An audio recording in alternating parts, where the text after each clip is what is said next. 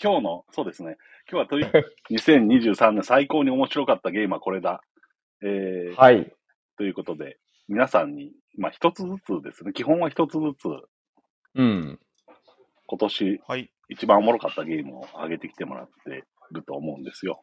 じゃあ、それを、うんえー発表しつつ、でいつものですね、みな、えっ、と、クラッシュとボードゲームに出ていただいている方々にも、えーアンケートといいますか、えーそうですね、一つゲーム上げてもらってるんで、それを、はい。それも、こう、発表しながら、やっていけたらと思ってます。はい。ああ、ということで、いいですね。うん。どうですか？皆さんの聞くのが、うん、楽しみ。一年振り返ってどんな一年だったとか、たまたま、まあ、平さんから聞いていきましょうか。なんでしょう、その、このシーンといいますか、日本のボードゲームシーン、いかがでしたかね？はい。日本のボードゲームシーンっていう、ちょっと主語のでかさだとあれなんですけど、いや、なんかあの、今日本当呼んでもらったこと自体はありがたいんですけど、僕、そんなにこのテーマに向いているのかどうかはちょっと自分でも甚だ疑問なんですけど、あの、はい、さ最近、やっぱなんか面白いなと思っなんか今一番やりたいゲームはハイソサエティなんですけど、まあそういう、いや、なんかですね、あの、小野さんの本を読んで、あのめっちゃそれが面白そうに書いてたんですよ。ね。え？ゆ湯気ね？湯気のことですか？ああ、っちの方あ湯気湯気ハイソサイティを湯気したいってことですか？そうか、そうか、そうか。そうそう。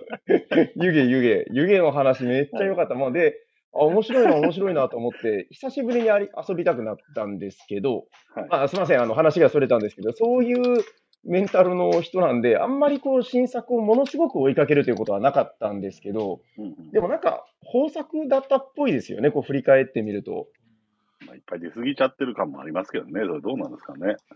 そうですね、個人的な感覚で言うと、もうその、うーん、新しく出るもの全部追いかけるのはさすがに難しくなってるので、はいまあ、。個人的にはもう重たいものは本当に好きなものをこういくつかを、まあ、愛し尽くすという方向性で、結構短いのから中ぐらいのやつをどんどん新しいのをエンジョイしていくという楽しみ方をしてますね。はい。早速、あれですかね、平さんの、まずはそのゲームを上げていただいてもいいですかね？はい具体的なタイトルで。そうですね。はい。もうあの、ど、いろんなとこで喋ってるし、なんなら、なんか、この間来た時とかにも喋ってる気もするんですけど、えー、なんと、今年のベストタイトルは、これです。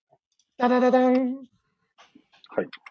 エイジ・オブ・イノベーション、革新の時代です。あーありがとうございます。いや、もうこれは本当にあの、おべっかとかじゃなくて、あの、もう本当に今一番いい重げオブ私という感じで、はい。あの、静岡でご一緒させていただいたときに、はい。あの、まあボードゲーム大祭ですよ。はい、静岡であの一緒にあのテスト版ですかね、遊ばせていただいて、まあそこからですけど、そうですね、もう僕の中では、なんだろう、その天竺についてしまったみたいな感覚ですかね、もう、えー、ガンダーラに本当。に、うーん、もうこれでいいからこれをやろうっていう感覚ですね。そうなんだ。そんなに、どう、実際問題、その要素が増えているのは、僕あんまその、備えやったことなくて、結局、革新の時代のあはいの、タイさんと触った時に一回だけやったのかな。そこまで、えー、あんだけですか？あんだけですね、あの、しかも半、半分自動で、円卓さんに、ほぼやってもらうみたいなことをやってたんですけど、確かに、そうでした。うん、そうそう、あの一回しかやってないんですけど、そうそう。はい。どう実際問題どうなんですか？その、要素が増えたっていうのは普通にあると思うんですけど、その、そうですね、なんかあの、全く違うんですか結構、あー全く違うっていうことはもちろんなくて、うん。まあ、あのもう順当に以前からあったテラミスティカがもっとおもろくなったなっていう感覚なんですけど、そう、け結構だから僕の中ではもう全部最高、もうこれがベストっていう風になったんですけど、逆に結構その周りの方の声とかを聞いてると、まあ一定数の方が、ちょっとやっぱ重すぎるとか、そのルール多すぎるみたいに言われることがあって、意外に思うことが逆に多かったんですけど、まあ、やっぱり、その、全員が全員、なんかまあ、ゼロの状態から楽しめるゲームではないんだろうなというのは、まあ、さすがに感じたんですけど、ほうん。でもまあ、あの、テラミスティカを好きで好きでずっとやってた人たちにとってはもう本当、最終到達地点、天竺、これ以上はいらないみたいなえー感じになれるゲームなのかなと思いました。逆にそのなんかもう上位互換みたいになってるってことですかね。テラミスティカの良さみたいなのはあるんですか？いや、もちろんありますよ。上位互換じゃ全然ないですよね。うーん。うんうんうんうん。あの、未だにだからそのテラミスティカのそのアプリとかをなんかひたすらやってるみたいな人が私の身近にもいて、はいはいはい。いますね。で、その、もうちょっと半分冗談みたいな話になってるんですけど、その世界ランキングの1位と2位を俺とお前で取ろうみたいなことを言ってるらしいんですよ。二人いるんですね。はい。二人いるんです。で、で、今実際になんか1位と3位とかになってるらしくて、もうその。テラミスティカは、だからそういうその、突き詰める部分っていうのがものすごく、競技性があるってことですね。はいそうですね、うん、よく言われてることですけど、やっぱそこは革新の時代とは全然違う魅力だと思うんで、えー、革新の時代はそこまでその競技性みたいなところによ寄ってないってことなんですかね。ランダもム要素。ちろんあると思うんですけど、違う部分が魅力だと僕は思います。で、僕はやっぱり、その、毎回変わるし、なんでしょうね、こう、無限の広がりみたいな、そっちの部分がすごく心に刺さそうったのですよね。で、なんか、やっぱり深さのテラミスティカ、その広がりの革新の時代みたいな感じありますえよね。ーうーん、そうですね。やっぱそこは楽しさなんですよね、こう、革新の時代は。えーまあたすらに楽しい。エンタメっぽい方に振ってるというか、そういうことなんですかね。わかんないけど。よくわかってない。と思います。うん。いや、だから、言う、言い方ちょっとおかしいですけど、ゆるいですよ、その、そんな、まああゆるいっていう言いそうなんですね方あれだけど。緩いと思います、緩いと思います。ハード、うんスーパーハードモードなイメージが僕の中であったんですけど、そういうことではないね。うん。そういうことではないですね。えー、そうなんだ。結局、なんで緩いかっていろいろ私も 10days の中で話をしたんですけど、うんうん、なんと、あの結局あれって3つの要素の組み合わせなわけですよ。地形とその種族と、あとその、ああとあ何ですか、あの最後のパワーアップのところのその組み合わせなわけですけど、要はあのテラミスティカってそれぞれの種族のその強みだったり、そのとんがった部分っていうのを最大限生かしたら勝てるようなチューニングがなされてるんだと思うんですね。うんうんうんうんうん。なんですけど、革新の時代ってやっぱり組み合わせだから、すごくいびつにならないように丁寧に多分バランスが取られていて、まあ、実際すごくやり込んでる人とか、まあ、ギークも、ボードゲームギークも含めて、その強弱の話が、まあ、トピックとしてはありますけれども、うん。その、要要するに3つ組み合わせて、とんでもなく、もう絶対この組み合わせになった時点で勝ちじゃんみたいなことが生まれないようにおそらく作っていて、うんうんうん。なのでそういったところからすると、割とね、その優優等生的な作りになってますよね。うんうんうん。ある種こう、まあ、おとなしいというか、そこまで、えーあの、えまあ、今風な変変というか、うん。今風ともまた今違う感じです。違うの。なんかガ、ガチャガチャしてる感は僕すごい、まあ一回しかやってないからあれなんですけど、その、すごい僕逆にテラ、テラノバが一番好きかもと、個人的に。ああ、だから結局それでいいテラミスティック、その最初、その上位互換って言ってましたけど、上位互換ってどれにも当てはまらなくて、テラミスティカはテラミスティカ、うんうん。ガイアプロジェクトはガイアガイアプロジェクト、テラノバはテラノバ、革新の時代は革新の時代だと思いますね。なるほど。うん、まさに。だからやっぱりうちの店頭でもお客様とこう話をして実際何を買う買いましょうかみたいな話になった時にやっぱりそういったところをきっちり話をさせてもらって買っていただいた方がやっぱりいいまあいうごまあなんか満足していただける感じですよね。なるほど。うん、そうですね。安易に、だから、革新の時代が一番最後に出たから、まあ、なんというか、じゃあそれを絶対買っとけばということでもないないですよね。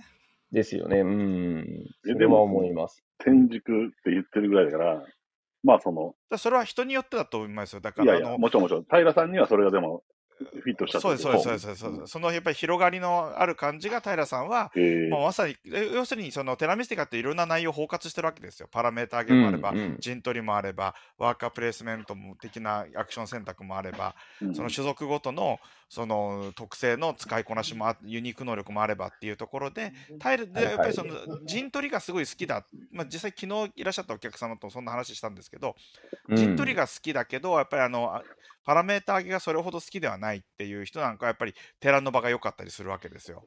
うんだけどやっぱり平さんにしてみると、そのやっぱりあの、まあ、リプレイ性だとか、テラミステが本来持ってたね。あとやっぱりその、はいはいはい総総合的な他のプレイヤーと自分の、他のプレイヤーが選んだ種族と自分の選んだ種族のその兼ね合いでどんな押し引きを楽しもうかみたいな、そのプランニングの面白さみたいなところが多分平さんはすごく好きで、そこがやっぱりあのい表現されてる各種の時代がやっぱり響いたってことだと思うんですよね。うんそうですね。いや、まさに。いや、だからもう一番なんでしょうね。やっぱた楽しいんですよね。あの、ゲーマーだということは、まあ、一応自分はゲーマーだと意識、自覚をしてるんですけど、その根っこの部分がエンジョイ勢なので、確かに、やっぱり各種の時代の方がエンジョイ感は強いかもしれないですね。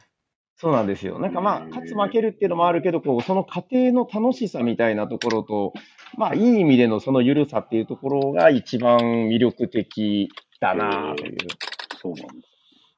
そうですね。僕にとっての天竺はここだったっていうのが今年のもう最大の収穫ですかね。もう面白い。確かにプロセスの面白さは、あれが一番ですよね。そうですね。もうめちゃくちゃ多いですからね。めちゃめちゃ多いというのは、まあまあ、あれが、キャラクターやら何やらがうんだ。だってもう最初から多いじゃないですか。もう種族のね、色とその能力と選んで、なんか途中で手に入れる能力までなんか選んじゃって、最初からもう3つぐらいの道をこうなんか選んでから始まるみたいなとこからなんで、うん、ああ、楽しいですよね。なるほど。どうなんですか？なの世界的にうんうんもかなり、あれなんでしたっけ？めちゃめちゃ売れてるんでしたっけ今。そ売れてす。ますね、売れてうます。ん。なるほどね。そうなんだ。うん。まあ好きな人は多いんじゃないですか？さすがに、なんだろう、ゲーマーの統計を取ると、なんかすごくボードゲーム的だなと思うんですよね。その、毎回変わってくれたりとか、なんかそういう部分の、うん、なんかこなれてる感はありますよね。うんうんテラミスティカになかったものを、ちょっとなんかこの、いいいいい感じにみんな欲してるものをモリモリにした感じはあるあるのかなと思ってたんですけど。はい。うん、多分だからそのテラミスティカがベストだっていう人は、なんかまあ突き詰めると、多分その将棋とか囲碁とかそういう世界えー、やっぱそうなんだ。なんかまあまあ、あの、あくまで方向性の問題ですけど、うんなんかそういうとこだと思うんですよね。この種族とこの種族の相性がこうで、この時だったら78%有利であるとか、なんかそういううんのが好きな人が向いてるんじゃないかな。で、僕はそこまでのシビアさは持てないので、まあ、そうですね、現状一番いい。もしかしたらもう、この今世紀はこれで終わるかもしれないぐらいの気持ちで。まあ、重たいものに関してという話ですけどね。やっぱりでもそれくらい言ってくださる方多いですよ。えうー、ん。いや、そうだと思います。あの今年、まあ、今世紀はね、大げさだとしても、今年はもう最後の最後でこれにすごくまくられちゃったなみたいにおっしゃってくれる人は多いですよね。今年はもう、うんあのこれだけ買っとけばもうじ十分でしたよみたいなことを、まあ、もちろん 10days でね私と話するぐらいだから、ね、ある程度そういったところを持ってくださってるっていうのはあると思いますけどもうこれだけ買っときゃ今日あの今年はもう十分ですよみたいに言ってくださる方も本当一人や二人じゃないんですね。えー、そうですね。だってあの考えてみたら、もともとのテラミスティカが、だって10年経ったんですよね、確か。もう10そうですね、もう年経って、10年12年とかかな。うん12年ですか。で、ぼ僕はこう思い返してみると、この10年ぐらいずっと、あの、私のベストはテラミスティカですって言ってたわけなんで、あまあ割と大げさじゃなく、わまあ、ちょっと今世紀言い過ぎかもしれないですけど、まあ、ここ10年とかに関してはもう全然いけるんじゃないかなという気が次のね、してます。次の10年の、あ、そうですね。はい。ねネクスト次の10イヤ10ー。年のテラミスティカ、うんまあヘビーゲームみたいなとこですよね。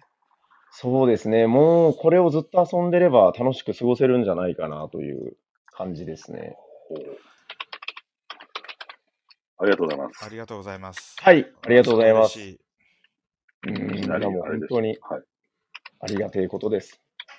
なんか、ちょっと宣伝味が出ちゃいましたけども。はい いやいやいやいや。ないです、ないです。いや、なんかね、そうなんこう、ですよね。そう。でもね、やっぱ面白いですね。っとうやってみよん。いや、そうなんですよ。仕方ないんですよ。う。うん。やりたくなった、ちょっと。はい。はい。ぜひぜひ。ということで、どんどん行きましょうか。じゃあ、田中間さんもお願いしていいですか、先に。はい。また後の方がいい？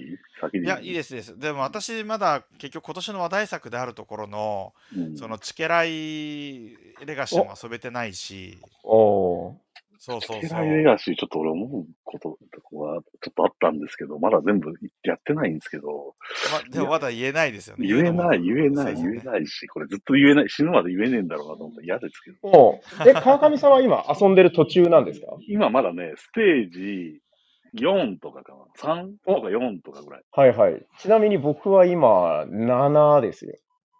おお、ちょっとどうですか？その、僕がこう、なんかその、今、もやってる感じとかも、なんかわかります？なんかえーっと、まあ、何がもやってるのかわかんないですけど、今のところ非常に楽しい。あ6までは一回も1日で終わったんですよ。はい。うんうんうん。なんかね、僕はその、なんていうんですか。で、多分ハードルをグイングインに上げすぎてから触れてるっていうのがまず問題であって、いつものレガシーの罠なんですけど、そうそうそうそう。それはちょっとありますね。うん。はいはいはい。すいません、田中さん、どうぞどうぞ。はい、まあ遊べてないし、なんかそういう意味で言うと、全然なんか、あれこれ評価する立場でもないんですけど、うん。うん、私は、だからあれですね、えーやっぱりチャレンジャーズかなって気がします、おー、そうですか。おほまあ、あのね、自分のところのゲーム出しちゃダメだって言うから、まあれなんですけど はい。純粋に私はそれをちょっとつなんかあのここであえて強引にねじ込むと私はあのオラニエンブルガーが今年出たゲームでは一番好きなんですけど、おほほまあ、そか他で、まあ、他のメーカーさんでっていうっていうか自分のところのやつを抜抜くとあれですねチャレンジャーズかなっていう気がしますね。おー。すいません、ちょっとあの、チャレンジャーズの話、すごい興味深いんですけど、入る前に、あの、ちょっと忘れないうちに聞いておきたいんですけど、オラニエンブルガーで一はい。番田中間さんのおすすめのデッキは何ですか？ああ難しいですね。なんかあのすごい加速してくるのって何でしたっけ？2, 2でしたっけ？なんかすごいテンポ感が速いやつがなんか頭一つ抜けて速いデッキがあって。へそれが私は好きですね。なんかブースト感がすごい味わえるやつがあって。え、へえ、僕まだ恥ずかしながら A しかやってなくて、次何しようあみたいなと結ころを。構そのデッキごとに個性が違いますよ、やっぱり。はいはいはい、はい。まあもちろん巡り合わせによっても変わってくるんですけど、なんとなく、まあでもそれをなんか読み解くのも面白さだと思うんですよ。だからひょっとしたら私が思ってるブースト感が感じられるデッキっていうのは、ひある人から見たら違うかもしれないですよ。そこをなんかやっえ。ぱりあれって組み立てをなんか読み解くゲームだからおそらくデッキのその色みたいなのも自分なりに読み解いてこのなんか攻略じゃないですけどそれでスコアをた叩き出す面白さっていうのがあると思うんでなるほど。こうあこのデッキはひょっとしたらこういうデッキかななんていうのを考えながらこうキャンペーンをしたり繰り返し遊ぶっていうのも面白さかと思うんであれですけど。なるほど、なるほど。わかりました。ちょっと、じゃあ、ひとまずいろいろ遊んでいます。はい、いろいろやってみてください。はい。ありがありがとうございます。まあチャレンジャーズですね。チャレンジャーズが、なんかその、すごく楽に遊べる。やっぱりあの、うんうんね、合計の計算ぐらいと、あとはその組み立てと、で、ね、なんとなくその雑に遊べるじゃないですか。今、最近のゲームってやっぱりそれなりにしっかり遊ばないと面白さが伝わりにくいゲームが、まあ、多い中にあって、まあ、もちろん私そういうゲームも好きなんですけど、それに対するこう、アンチテーゼみたいなところもあって非常に面白みを感じましたね。あ、なんかここれでいいんだ、こんなんでいいんだみたいなところをなんか思わせてくれたのもなんか嬉しかったなっていうところがありますね。なるほど、なるほど。そのめんどくさい人をこう、なんていうんですか、排除、排除って言い方も変なんですけど、もうその、そういうことを言わせない説得力みたいな、が、坊主めくりに込められてる感がありますああ、ね。そうですね、そうですね。うんあれはやっぱり、その、まあ昨日も実は私お店で、まあ、とあるゲーム好きの方と、まあ、まあ昔から仲良くさせてもらってる方と話をしたんですけど、あの、で、まあそこで話になったのは、非常にやっぱりよくできてるゲームがあるけど、その、まあ、これ円卓さんも言ってたんですけど、円卓さんがまあ言ってた言葉をそのまま使うと、その感心させられるゲームはすごく多いけど、感が非常に今少ないっていう話をしてほて。ほう、ほほほでやっぱりそういうところでその、まあ、感動っていうのはあの別にすごくグッとくるとかじゃなくてやっぱり気持ちに訴えかけるっていう意味でのその広い意味での感動ってことなんですけどう。うんそのそういうところで言うとやっぱりあのチャレンジャーズってんこうやっぱりなんとなく楽しいなんとなく手続きが面白い。なんとなくこう新しいカード引くのが楽しいみたいなところで、あの遊べるっていうのが私は非常にやっぱりあの最近のゲームになかったその楽しい部分をすごく表現しうまく表現してるゲームだなっていうところであの非常に良かったですね。み時間も短いですし、あとメタ読みの面白さもありますしね、やっぱり。あのうん他のプレイ、さっきあの人と戦った時こうだったなみたいな、実際それがどこまであの次の戦いに活かせるかっていうのは、私はちょっと懐疑的なんですよ、そのチャレンジャーズ。まあ、やり込んでる人からするとあるのかもしれないですけど、そこまでの機微があるかなっていうのは、私はちょっと正直懐疑的ではあるんですけど、でもやっぱりそうではなくて、そう思わせてくれるだけでも、十分なところってあるじゃないですか、やっぱりそんなに年がら年中七面倒くさいこと考えたいわけでもないから、なんとなく一ゲームで、ね、それがトリガーになって盛り上がりに寄与してくれるんであれば、さっきさ、ちょっと平さんのあれちょっとやばかったよね、みたいな、あれちょっと、みたいなことが、今、ね、本当のところは、本当にそれがゲームに作用してるかどうかともかく、それがやっぱり言える良さっていうのがすごくあるゲームだなと思いましたね。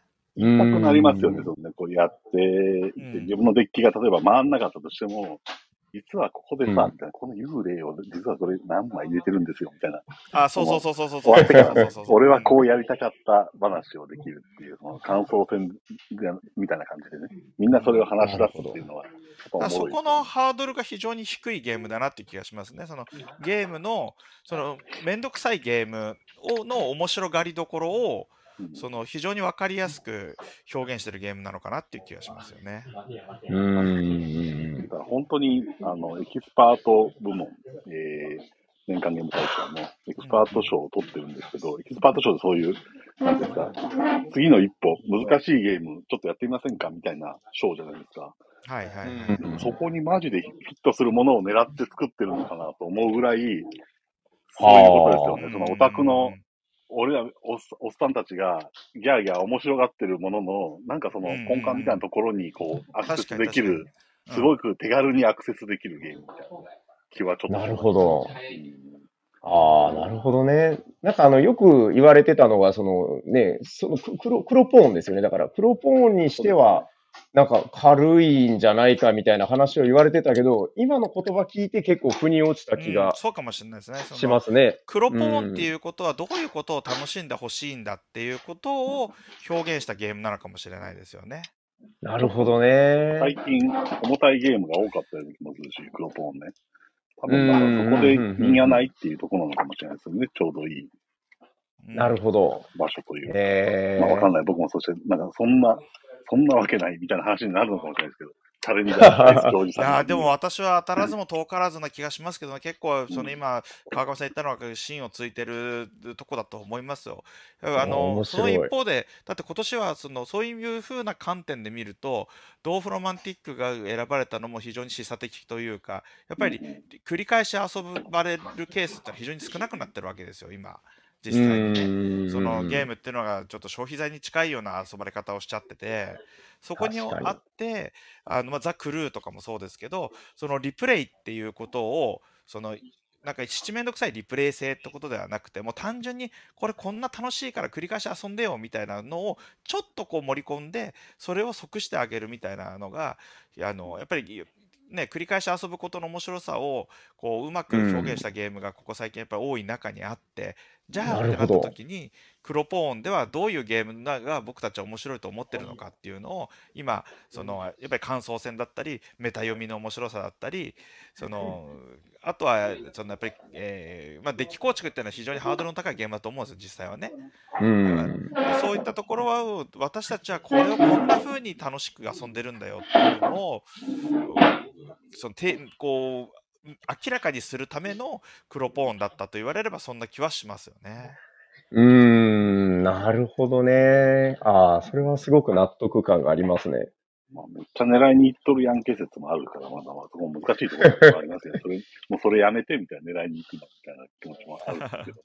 うーん。なるほど。チャレンジャーズ。なんか僕はあの、初めて遊んだ時、すごいグッときたのが、ちなみに僕あの、8人戦っていうのをまだやったことがなくて、あの、2人とかでしか遊んだことないんですよ。はいはいはいはいはい。だからなんかこう、まだ多分面白さの一番のところ味わえてないんだけど、あの、そんな僕が、えって最初結構ビッときたのは、あの、デッキ圧縮無限にしていいっていうところに、あってなって、あの、圧縮好きなだけしていいじゃないですか。うん。ポイって捨てられますもんね、あれね。うん、なんかその、それが結構実は衝撃で、あの、ドミニオンとか、僕す好きでずっとやってたんですけど、あの、あんなに苦労して圧縮してたのに、こんな簡単にさせてくれるんだ。で、なんかその裏側にはそのカードの種類数みたいなところにスポットが当たってるみたいな、なんかちょっと地味なところに僕はグッときたんですけど、うんなんかうん、なんかそういうことも意外と考えさせてくれるみたいな、意外と懐が深いゲームなのかな、みたいな気もしました。そのある程度こういい意味でのその雑さというかそういうのを持ってるゲームってやっぱりその分そのう懐が深いですよ。やっぱりその余白があるゲームっていううん、余白でかいですね、チャレンジャーズ、確かに。あと、チャレンジャーズはですね、小野さんも今年一番で上げてますね。うん、はい。おお、さすが。やっぱ多人数でワイワイ遊ぶもよし、4人くらいで2、3回回すもよし、ゲームまでも異常な盛り上がりを見せていて、決勝卓には参加者以外のオーディエンスもいましたと。改めて魅力を感じました。まあそういう、そうですね。うん。ということでした。あとね、カーン君もチャレンジャーズを上げていて、ただコメントは、なんかコメントがよくわかんないこと言ってました。ちょっと待ってね。よくわかんない。いや、あんまりだからその時間がねえからみたいになってて、ちょっと待ってねへえ。チャレンジャーズです。雰囲気が良いですねって書いてますね。な るほど。ふわっとした。えまあでもその雰囲気というか、遊んでる時のその、その雰囲気は確かに面白かったりとか、独特の雰囲気を醸し出すゲームだったり、その大会みたいなのがあるしね。うん確かに確かに。なんかいろんな要素が本当に入ってますよね。多分だから、あれじゃない？チャレンジャーズ遊んだ後だとドミニオン遊びやすいのかもしれんね。もしかしたらね。おお、そうですチャ。レンジャーズに例えると、めっちゃ逆にめんどくさい。めんどくさそう。ああ、でもなんかさっきの話で言うと、そのゲームマ会場で遊ぶチャレンジャーズは、さぞかし面白かろうなと思いますね。なんか盛り上がり感がやっぱ背中を押してくるというか、めっちゃ楽しそう。それはやってみたいですね。知らない人で遊んでましたよね、皆さんね。いやー、いいですね。初めてね。そういうゲームに触れる人みたいなのが、いきなりチャレンジャーズ入ってるところで、ね、それも面ああ、白い。でも、いい、いい。でも、うちであの買われてったそのお客様、小学校5年生ぐらいとお父さんで来たお客様もすごいチャレンジャーめちゃくちゃ食いついて。喜んで買ってきましたからね。えーおー。ということで、ちょっとコメントを、田中さん読んでいってもらっていいですかね、もしあれだったら。そうですね、皆さんもいろいろね、コメントいただけると、はい。えーあフーラルさんがチケライレガシー最高ということで、うん。あとガムコさんがオラニエンブルーが個人的オールタイムベスト3に入るくらい良かったです。あありがとうございます。チャん。チャレンジャーズはデッキを構築して、あとは自動処理ってところが独特でしたね。うんやっぱこうそういうところがいいですよね。やっぱりそのあれによってこうそのその外側にある面白さを浮き彫りにしてるところありますよね。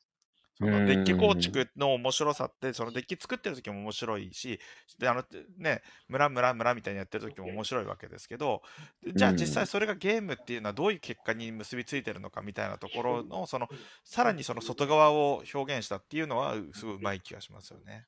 うーん。チャレンジャーズは大会に出たような充足感が、えー疑似体験できるのは、えー懐かしさと楽しさを感じました。うん。えー、スノービーさんもなるほどと私たちは言ってくださる。4人プレイもなかなか良いです。全員と2回、そう、4人プレイも結構いいです私は4人プレイ一番回数やってますね。へえ。ごっこ遊びの面白さですよね、チャレンジャーズ。年末4人で遊ぶ機会があるのでやってみようと思います。対戦もらうたびにいちいち決勝で会おうというし、あ、いいですね。やっぱそういうところですよね。そのゲーム、うんゲームの本質的本質的なっていうか、そのシステム的な面白さではなくて、やっぱりそのプレイヤーとプレイヤーでやることによって、その感情が揺り動かされる感じみたいなところをすごくやっぱりうまく表現してるゲームですよね。うんうんうんうん。確かに。でもなんかいろんなことをそうしてなんかこう考えさせられるゲームっていうのはいいですよね。でもね、こういうオタクの、そのオタクというか、このゲーム、ゲーマーのみんなもそう、ちょっとなんか考えるきっかけというか、ここに、こうしたら届くんだとかね、なんかこうしたらわかる、伝わるんだっていうものがなんか全部そこに入ってるような気もちょっとしたりして、うんなんか俺面白いって言ってることが、この、この人に伝えるにはどうしたらいいんだろう、多分この人、それそこまで重たいゲームやらない人に。っていうのもなんか、うん一種の正解とまでは言わないまでも、成功例みたいなものがそこにあるような気はしますよね、全部。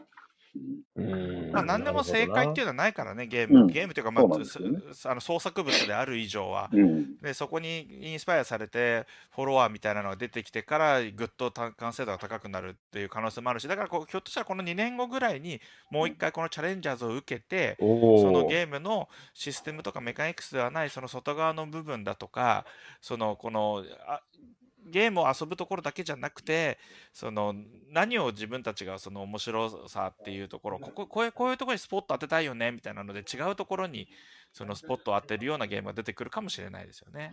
うーん、なるほど、なるほど。なんかこうしようと思ってたんだよ。さっき言ってたようなそのメタっぽい話とか、そのあの感想戦的な話っていうのが、要はその、そこでめんどくさいおじさんだと、こう、これだとそれ、そそこはこうしといた方が良かったんじゃないかっていう話がをしちゃうわけじゃないですか、ついつい。うん例えばね、アドバイス的に言っちゃって、それがうざかったりはするんですけど、なんかそういうのうんうんうんも、それができない作りになってるのも素晴らしいですよね、本当ね。はあ、はあ、はあ、はあ、はあ、な入り。込みにくいというか、いや、それでも、そそもそもここが坊主めくりだからさ、みたいな話になっちゃうっていう。偉そうなこと言おうとしても、そこで止められてる。すごい素晴らしいですよね。うんということで。で、えー田中さんがじゃあ、チャレンジャーズ、今年。チャレンジャーズ。確かに。うんうん。小野さんもチャレンジャーズでした。はいコメントいっぱい来てますね、まだね。はい。4人えーチャレンジャーズはチャンピオンが女性だったり、えー人魚やチアリーダー男性だったりするところが今風だなと。ああ、なるほど、そういう見方もあるわけですね。配慮してる感じですね。ドードーフロも人気でしたね。えー今年はシティコレクションナムストルが一番でした。えームーンスリーさんの今後に期待。そういうトピックとしてはね、ムーンスリーさんが立ち上がって、えー早速ね、精力的にあのされてますしね。うんうんうん。なんかちなみにすごい余談ですけど、あの、ムーン3さんってだから、なんで、三日月町でしたかね。確か、あの、公表されてたと思うんですけど、なんか割と近いんですよね。こう、私、長崎なんですけど、えー、隣、隣の県なので、10days みたいなもんなんですか、じゃあ。確かに確かそうでしたよ。確かに。そうなんだ。そう、ちょっと一回ね、どこかでご挨拶せんといかんなと思いつつ、ここまで来てしまったんですけど。あ、してない。なんか、うん。あの、何ですか、し次の新作体験会は出ます？言ってましたよ。ああ、そうですか。おお、ちょっとそこでじゃあ、挨拶しよえー、えー、ってことで、えっと、他の人のじゃあ、あのーそうだ、ごめんなさい。ちょっとこれ、紹介するの忘れてたんですけど、はい。かなさん、はい。かなさんもいただいてます。かなさん、えーチケットライドレガシーです。まだ感想できてませんが、マップがう。広がっていくワクワク感。レガシーならではの、あんなことやこんなことができるのがたまります。なんだあんなこと。チケットライ好きはもちろん、チケライが普通の人でも、これはかなり楽しめるので、ぜひ遊んでほしいです。うん。マジか。うんなんかちょっと川上さんが引っかかってるのは気になるんですけど、いや、あの、でも、うなんか、ん。なんか、おーっていうタイミング、ポイントもああったはあったんですよ。もちろんあるんですけど、うん。それがこう、今はまだ持続してない感じかな、自分の中では。ほもえうバンバンバンバンバンって来るのかなと思ったら、そんなわけやねえかみたいな感じになってますよね。はい。ああ、ちょっとうかつに、うかつにいろいろ言えないですけど、そうそうまあ僕がとりあえずグッとしたところを一応言うと、いや、言ったらダメなんですよ。言っていいの大丈夫。何あいや、たステージなん多分多分大丈夫です。あの、序盤がものすごい、なんかスピーディーだったんですよね、思ってたより。うーん。あの、僕、今までそのレガシーで一番楽しめたのが、あの、えっと、パンデミックレガシー。もうこれはこう、クリアした時にみんなでエンジンを組んで、涙を流すみたいな、からそういう体験をした相当ドラマチックですですよね、あれはね。うんそうです。ただ、その時の記憶っていうのがあって、1ゲーム2、3時間ぐらい覚悟して、チケライレガシーに入ったんですよ。うんそうですね。そしたら序盤がものすごい、まあ全然そんなんじゃなかったので、まあいい意味で面食らって、まあ1日で6ステージやっちゃったんですけど。なんかそこのスピード感っていうのがまず良かったんですけど、今だいぶ逆に結構、なんだろうな、ゲームが、うん、増えてきてて考えることが、まあ、それはそれで面白くなってますね。あチケライが途中で。はい。ええ僕だからね、あれなんですよ。だから、パンデミックレガシー、途中までしかできなかった人間なんで、それがそもそも、むうん、それくないてないのかもしれない。そうそれはありますよね。点 数はいもね、はもろもろもちょっと引っかかるところがあったりとか、なんかその辺ですよね。ああ、まあそこが引っかかり始めたら、まあちょっと引っかかる人いるでしょうんね。そな、だから、そういう、僕みたいな人がやるものではないのかもしれないですよね、実際問題ね。うん、違うと思いますけどね。うんそうなんだよね。ううんん。やっぱりそれ、そこ、それをやっぱりも求められないですから、ね、例えばその、じゃあレガシーにその、えーその競技性だとかっていうのは当然求められないし、うんうん、なのに、あいや、まあ、ちょっと、田中さん早くやって、ちょっと話しましょうよ。うん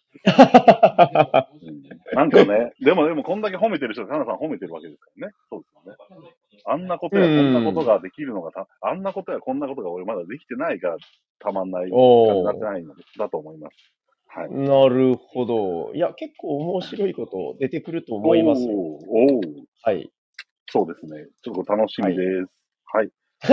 レガシーを上げてる人は他にはいないかないないですね。いらっしゃらない。へえ。うん。あとですね、えー、じゃあちょっと次行きましょうか。えー、はい。あのー、竹ウォッチさん。うんうんうで、ん竹ウォッチさん、そう、竹ウォッチさんのこれちょっと重要なことが判明しました。僕あの、はい竹ウォッチさんの、テイクウォッチさんって言ってたじゃないですか。俺、これテイクウォッチさんだよ、多分、みたいな。それを、なんか竹ウォッチさんに実際どうなんだって聞いたんですよね、今日。はい。竹ウォッチだってました。はい。ほんで、なんか、竹雄くんとか竹雄さんでも大丈夫ですっていうことです。はい。ああ。ということで、はいはい竹雄さんの、そうですね、ベストゲームなんですけケオさん。ども、はい。はい。えー、マインアウト新版。おー、マインアウト新版。へー。で、はい。コメント。まだ友人の買ったやつを一度しかプレイしていないのですが、めっちゃ面白いですね。純粋に勝敗を競うゲームとして捉えると、多分理不尽感はある。特に、えーゲーム開始の手番順で第一手番が有利そうすぎて不公平感があったり、え鉱物資源をがめているプレイヤーを叩くためにマインアウトさせる際にお仕事感が発生するの2点。手番順問題とマルチお仕事問題ですね。そこだけは気になりますが、このゲームにしかない魅力は確かにある。ー早速実機を買ったので、新版、旧版、年末年始でやり込み、記事化すると思うわね。ということです。はい。こ。れは、えーあの、操られ人形館さんのそやつですか？うですね。はい。うんあ、これか。はあ、はあはあはあ、なるほど。結構いい値段したやつですよね。あ、はいそうなんだ。ゲームマーケットで売ってたやつですね、今回の。あ、なるほど。何がなるほど変わってるんでしょうね、これね。昔、だからこれが出た時は、こういう重たいゲームを、それなりに重たいゲームを日本人で作る方があんまりいなくて、結構それが話題になったんですよね、多分ね、田中さん。なんかそんなイメージありますよね。うん。まあ、アンチャレ本人が人形さんはも作ともとね、やっぱり非常にそのゲームに対してこう、積極的にこう関わっていこうとする、そのデザインとしてね、あの、やっぱりデザインっていうことをしっかりとやられてる方ですからね。うん、うん、うん、うんで、マインドがなんかそういうことを本格的にやり出したタイミングの翌年ぐらいだったのかな、あれは。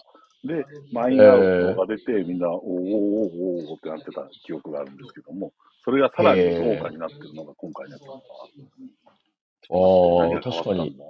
4500円って書いてる。へ今8200円で倍になってるよ、それじゃあ。うんえああ、そういうことか。それは昔のやつじゃないそれ過去のやつだよね、うん多分ね。うんああ、あほあ、本当だ、本当だ。全然違う。今風な絵になっている。てなんかな。なるほど、これか。へえ、すごいですね。これでも個人出版ってことですか？そうですね。そうなんだ。えー、すごい。へえ。うーん。なかなかのボリュームですね、確かに。えー、でも面白いですね。ちょっとやってみたいですね。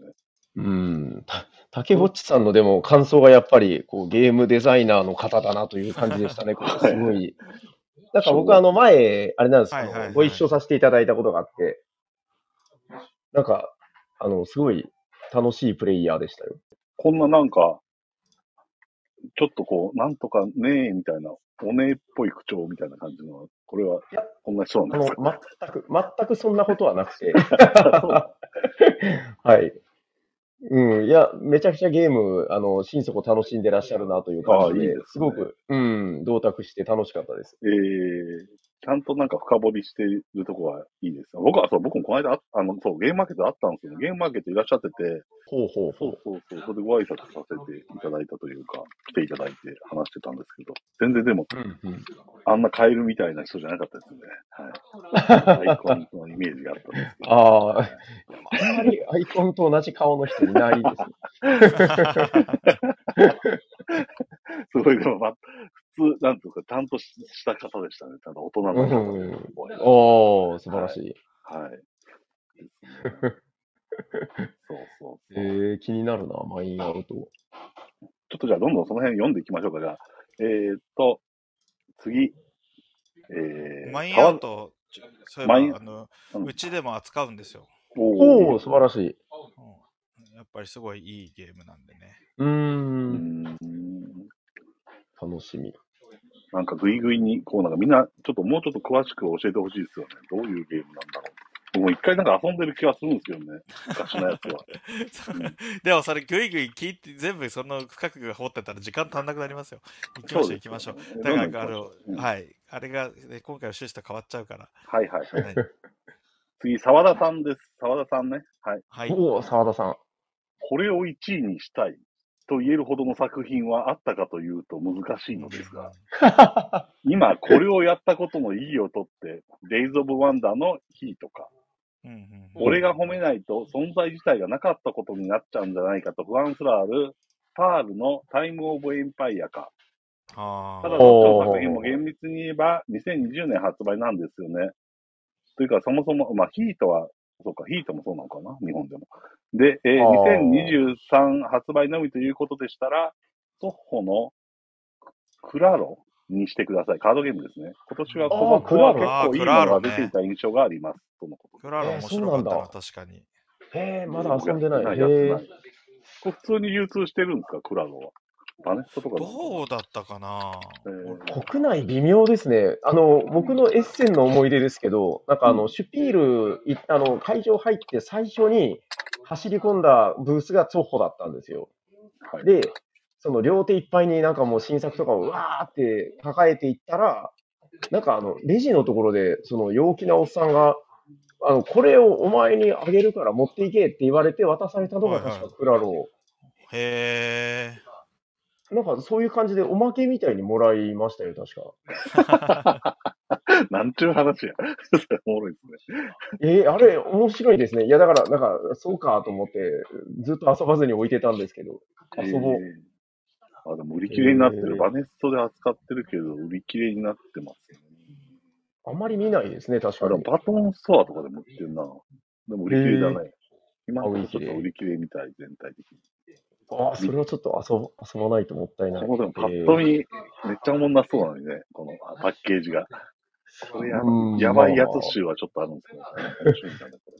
そう、レジで押し付けられたんで、なんか、あなんか荷物増えたなとか思ってたんですけど、よかったです。面白いとしてて。えクラー、そうなんだ。はい。カードをラウンドの一番最後に、なるほど。まあ、次行きましょう。みんなクラロやっといてみて、やってみてください。ってことでそんな感じです。沢田さん、こんな感じ。はい。次、鹿さんです。鹿さん、はいトレパネーション。ああれテーか。マが偽医者となり、両パフォーマンスとして、名声を集めるというのが最高。人気の医者となり、ギリギリのスケジュールを作ろうアクションも、よ、面白かった。はい。うーん。から2枚。でも1回マリガンということで、俺やったことないです、これ。はい。私もやったことないですね。あ僕もやってない。あの、独特なやつっていう噂は聞いたんですけど、えー、ちゃんとしっかりした感じのゲームですね、これ。なんか写真を見てると。はい。そう。あの、実はあれなんですよ。あの、うちが今度出すあの、ルソン・レイルズのデザイナーさんで、へえ。結構なんか、シュピールというか、エッセイに行くたびに、その、一緒に飲みに行こうとか言って、あの、飲むんですけど、えー、まあなんか、愉快な若者みたいな人なんですよね。うーん。うん、いや、だから、その彼が今度出すのがこれなんだ、みたいなメールはもらったんですけど、まだ遊べてなくて、えー、面白いらしいですね、でも。おおやってみたい。これ普通にうん。言ってんのかな、今。テレパネーション。ああ、アネストさんで売り切れですね。そのパターン。そのパターン多いな。はい。えどんどん行きましょう、じゃあ。はい。次です。あ、ちょっとコメント一応見ましょうか、コメント。はい。川上さん、レガシー合わないのですかねって。すいません。はい、そうな今夜ものかなまたも否定的論調に。はあケラロは、クラロはメビウス流通ですが、一度入荷しただけですね。あ、そうかそうか、そうですね。へえ。トレパネーションやれてないということで。はい。ああ杉木さんだすみません、すみません。否定はしてないですよね。否定じゃないんですけど、単純に今現状そんな感じですみたいな報告な感じかな。でもまだ、うんぐんぐん俺は上がっていく期待をしてるんですけど、今、今や。ああ、レガシーの話ですよね、多そう分。そうそう、そこに関しては、うんいや、レガシーに関しては、こっから面白くなんだろうなっていうのを。僕いや、それはもうレガシーですから。はいい。や、もうこ、こっからですよ。あと、あの、あチキライレガシーに関しては、あの、選選んだルートによる違いもあるじゃないですか。そう、それもありますこれ、これまずいのかな、言ったら。いや、まあでも言ったらダメ、です。言ったらダメです。面白いところを選んでない可能性あるんで。嫌だな、それ。なんでそんなことするそれやったら同じ話にしといてほしいですよね。まあまあまあ。頑張ってそうです、そうですよね。確かにね。その当たり外れはもちろんあるんでしょうし、合う合わないもあるんでしょうね、そこに。うん、あると思いますよ。ちょっと楽しみ。はい。あ、はい、次。えー、ヌンさん、ディスコルディア。お、お手元に押し寄せるワーカー、全員を仕事に就かせたら勝ちなダイスドラフト。決してビシッとしているゲームではないのですが、やっていること全部好きだから全部許せちゃう感じがあります。コスト感や効率感に理系的な喜びがあって良いなと思う。概念として好き。ボードゲームは概念として好きが一番強いです。バグな拡張も良いですね。基本では同じだった個人ボードに差異がつくのは嬉しい。とのこと。とのこと。ととのことです。はいはい。はい。とのことです。これもやってないんだよなディスコルディアなうん。やりたいなディスコルディア、あの私もすごい面白かったです。あのうちのスタッフの高田君はディスコルディアが多分一番今年好きだだとえ思うんですよ。ー、そうなんだ。ええー、これは今売ってますよね、ディスコルディアね。拡張が出たんですよね。ただ拡張売り切れちゃって、あ、ー、そうなんだあらまあ。いやゲームマーケット売ってましたよね、これね。はい、やったっけ？はい。ゲームマーケット売ってました。そうです。うえーただ、その普通のものは売ってるってことですね。はい、基本セット。基本セットは。はいえーうーん。えー、なるほどななるほどな。ディスコルディアかうな。ん。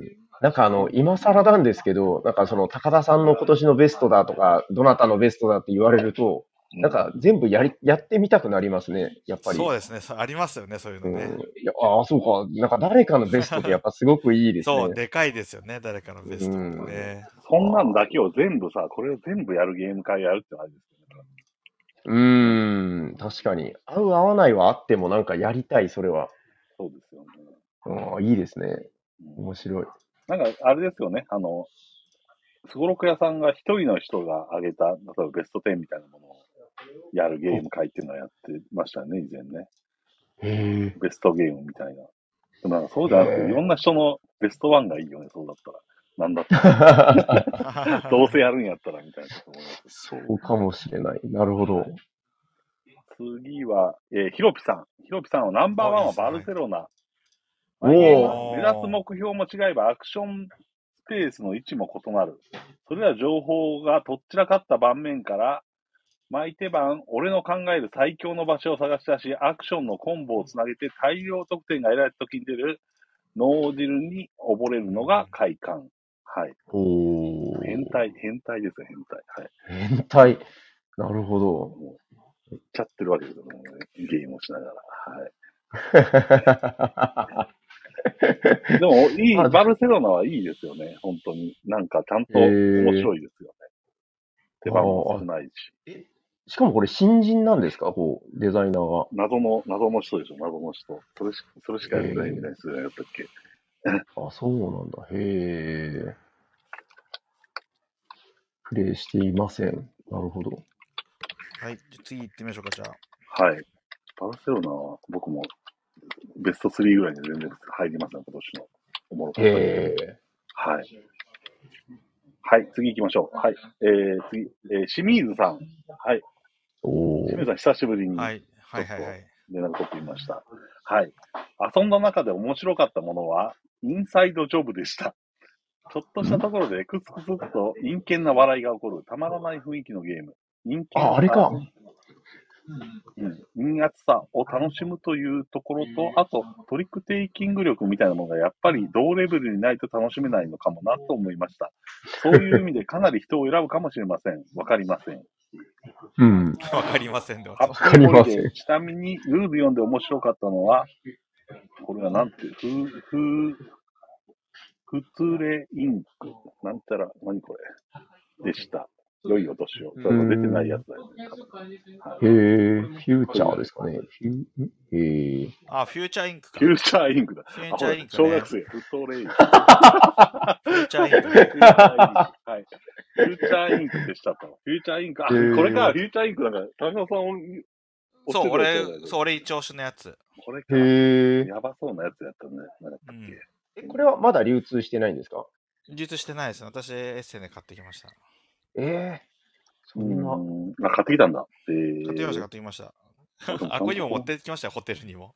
あ、やったっけ？やってないですやってないです、やってないやです。ってないよね。えー、なるほど株式会社。へえ。バカみたいですよ、はい。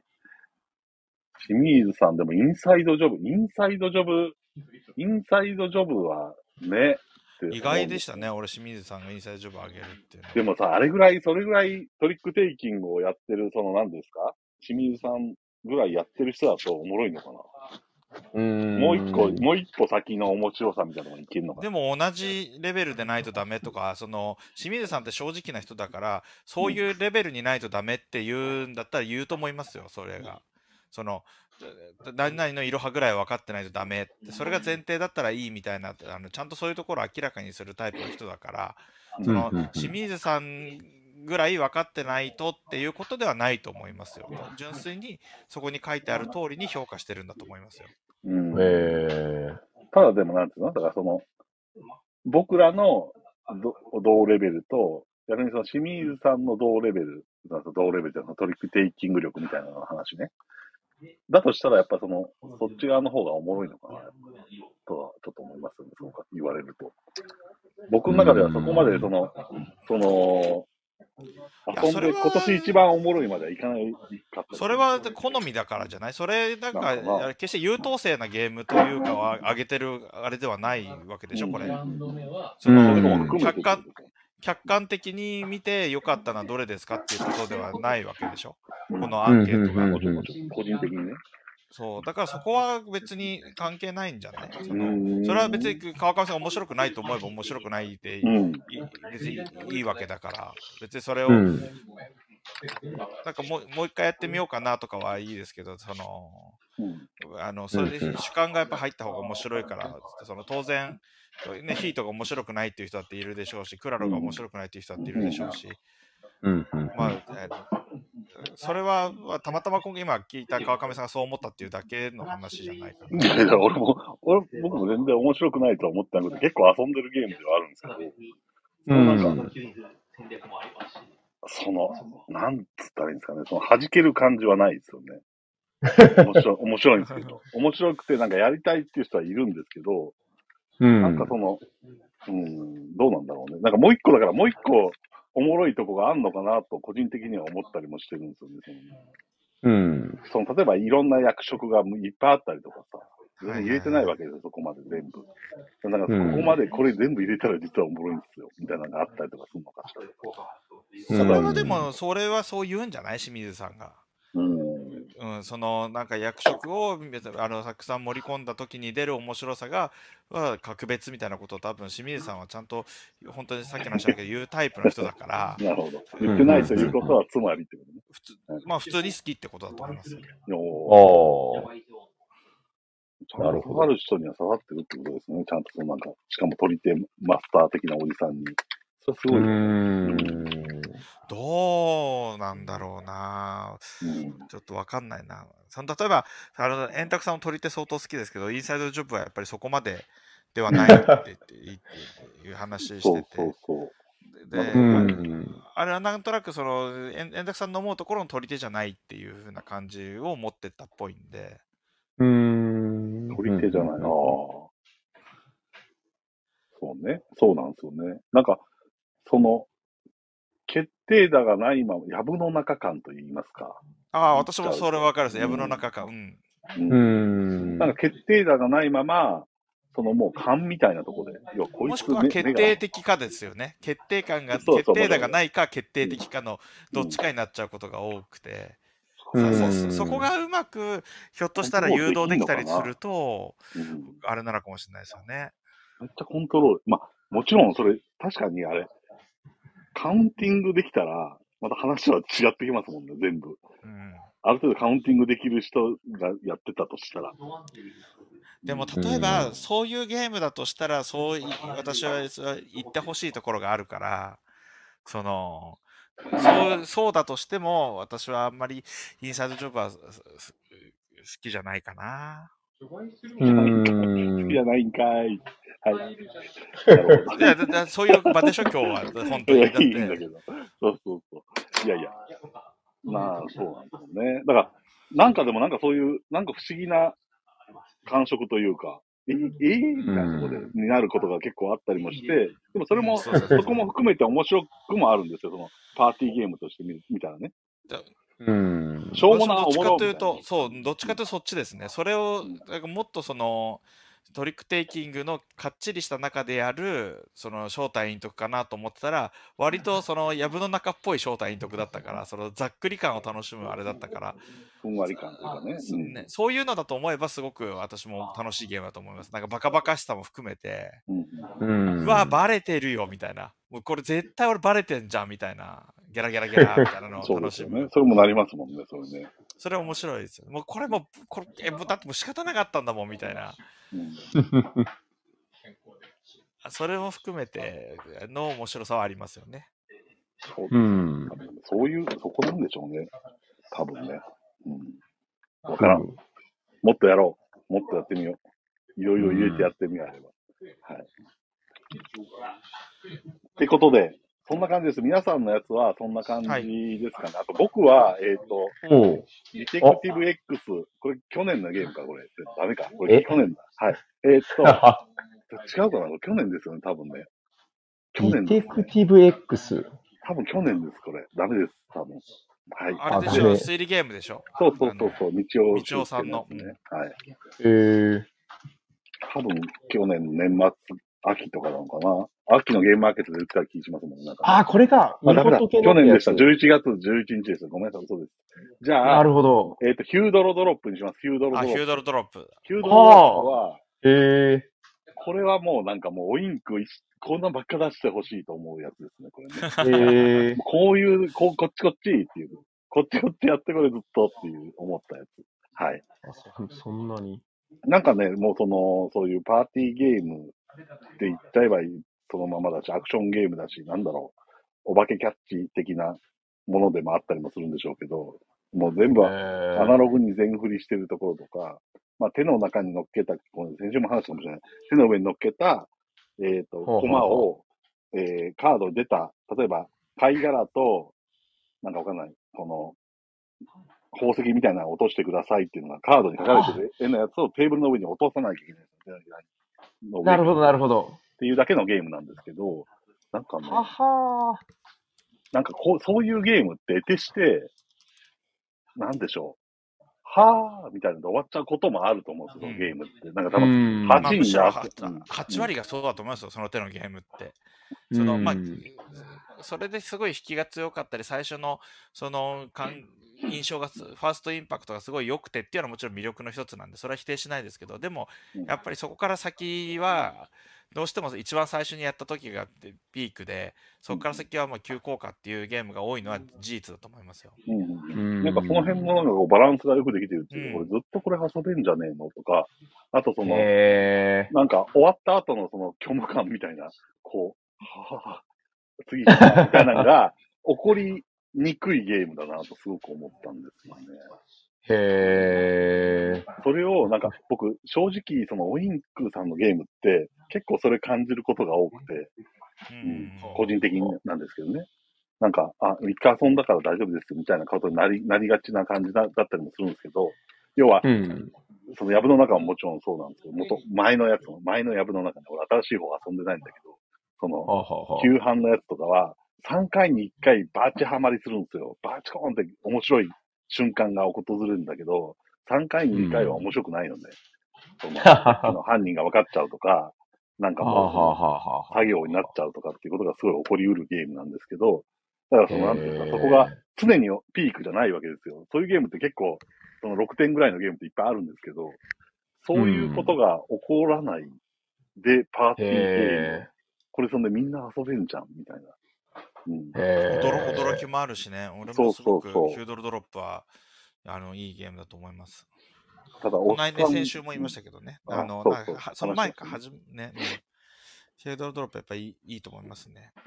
へおっさん同。士でやると、なんかこの手のネチネチを利用した技みたいなのがいけるでそれをややり続けてるおっさんたち、自分も含めてね、どうなんだっていうのはちょっと思ったりはするんですけど、はい。それ以外は最高ですね。あのちっちゃい子もそのバランス調整とかも簡単にできるし、なんかね、打ちどころがないというか、へえ、そんなに素晴らしい。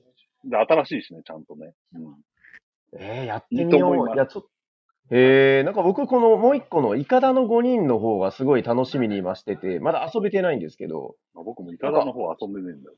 はい、ああ、そうですか。いや、なんか正直、その2つ出てるうちのこっちが、なんか結構プッシュされてる印象だったんで、あヒュードロドロップ、なんか、僕の中で割とスルーしてたんですけど、今ので一気におも面白そう、なんかルーするのやってみたもったいないくと思いますね、ヒュードルドロップ。そうなんですね。んもちろんやってみて引っかからないっていうのはありえますけど、ああ、やってみよやっぱりデキスタリティ系だから合う合わないももちろんあるんですけど、でもそれが許容できたりそういうのを楽しみたいなっていうその環境が多い人だったら私は相当外さないと思いますね。だからお正月、例えばお正月にうん親戚で集まってみたいなところに、う。おお化けキャッチがそこにいたのかもしらんけど、ーおー全然それに変わり変わり得る。そんなに？僕の中ではね。へえ、絶対買おう。全然ドロドロップ持ってきますよ、そこ。しまった。買ってない。ええちょっといい感じでしたね。これはびっくりしましたね、ちょっあ、そんなと。に？大当たり感へすごいですね。えやばい。買わなきゃ。へえ、いやー、いいですね。いや、こういうのを聞けるのがすごくいい。へえ。が僕のやつです。ということで、そんな感じなんですけど、全部で出ちゃいましたけど、どうですか、はいこうして、そうしてこう並んで、今、こう出いや、てるいいゲームやっぱり多かったですね。うんすごいうん良かったです。なんかこう、新しい試みというか、今までのその、ここ最近ってやっぱり優等生的なゲームがすごく多くて、うんうんそのまあ、革新的なのは難しいにせよそのどうやっぱりゲームをこういうふうにゲーム楽しもうよみたいなそういうなんかこう提案がこう入ったゲームが、まあ、無自覚かもしれないですけど多かったかなっていう気がしてすごくいい1年だった気がしますね。お。七面倒くさくシステムをどうどう解釈するかとかではないところでこう評価したくなるゲームがすごく多かった気がします。もう、んまあ、チャレンジャーズもそうですしまさに今のヒュードルドロップもそうだと思いますし。なるほど。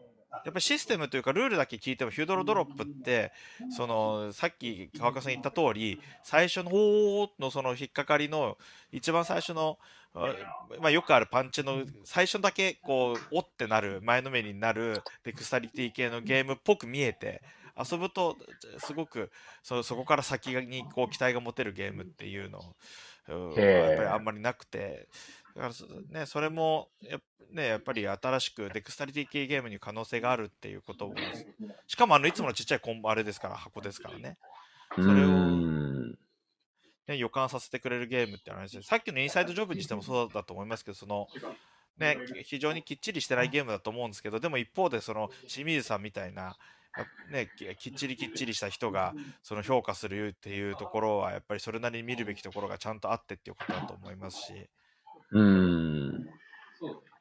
ね、そのチケライレガシーにしても、ドーフロマンティックにしても、えーそのチャレンジャーズにしても、えーやっぱり非常になんかゲームのシステムとかメカニクスとか七面倒くさくないところに、えーそのゲームの可能性っていうとこのを感じさせてくれるものが多かった気がしますよね。なんか本質的というかね、そういうところに、うん楽しもうよってういうね、うんゲームなんだからみんな楽しもうよっていう、なんか提言が込められた、思いが込められたような、そんな一年だったかなという気がしますね。確かに。なるほどまあまあみたいなね。荒いのは荒いんだけども。そううんうんうんうん。いや、ほんとね、なんかこう、まあ、楽しまないとなっていうのは、なんか、こう、定期的に当たり前だけど思わされることですよね、なんかね。いやー、そういうのを気づかせてくれるゲームはなんかほんといいですね。素敵だなと思います。確かにそういう、なんか、こう、なんていうんですか、デベロップ、デベロップ、デベロップみたいな、その、うん。うんロボトミー手術を受けたみたいなゲームが、こ今回入ってないですよね、皆さんのこの評価ああ。う、うん。確かに。やっぱり気持ちが揺さぶられるゲームが多かった。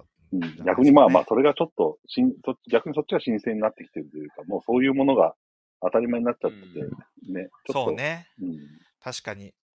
その、なんですか？うん、そのデベロップ、その完成度をね、完成度をひたすらこう磨き上げていくっていう。ちゃんとおもろいのこれや、みたいな、まあ、反ス的なゲームと言っちゃえば、それまでなんですけど、はい。うん。そういった感じのものね、一時期こう、みんなが評価していた。はい。そうなんか違ったところに、まあもちろんそれでも面白いんだけど、なんかそういう、こういう、なんか新しい。そう、また、そこからさ、あれが融合してったら面白い感じがするわけじゃない。その、うん、インサイドジョブみたいな、ななんかよくわからんけどみたいなものを含んだうんうん重ゲーっていうのが出てきても、それはそれで 面白いかもしれないし、そのふんわり、ふんわりしたところの余白がなんか、なんとなく味になってる重ゲーが出てきてもいいし、その、ね、リプレイビリティを、その、競技性とか、その、難しくてっていう、その奥深さでではないところで、ドーフロマンティックみたいな、とか、そのザ・クルーみたいな感じですごくわかりやすく繰り返し遊ぶことのあの良さを盛り込んだその重ゲーとかその、うん。ねそういったものが出てくるっていう可能性っていうのもありますからねそのそれがやっぱり循環じゃないですかねその文化の。ローフロマンティックを、小野さんとかノンリプレイ派なわけじゃないですか。はい、ノンリプレイ派の人からしたら屈辱なのかな、あれ、これ何回。いや、やらなきゃしょうがねえみたいな。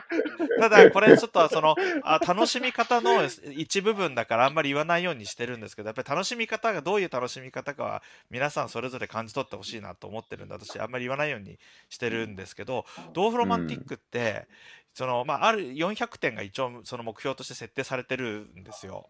そのほうほうほう。400点まで目指すっていうことで大きい一つのゲームっていうふうに捉えられ捉えることもできるなと思ってて。うーん、なるほど。その例えばあのでさで昨今デジタルゲームだとそのローグライクローグライトとかすごい流行ってるわけですけどそのスレイザースパイアも1回ゲームをやっても十分楽しいわけですよその一面のボスで死んだとて第一う回戦のボスで。ダメだったとてねそのでうんえーでもちろんある1回のランが成功しましたはあるんですけどそれとはまたそのもう一個外側に大目標みたいなのがあるじゃないですか。でそこまで行ってなん全部こう楽しんだく一通りクリアしたなって、ね、やっぱりなると思うんですけどそのドーフロマンティックはやっぱりまさにそうで。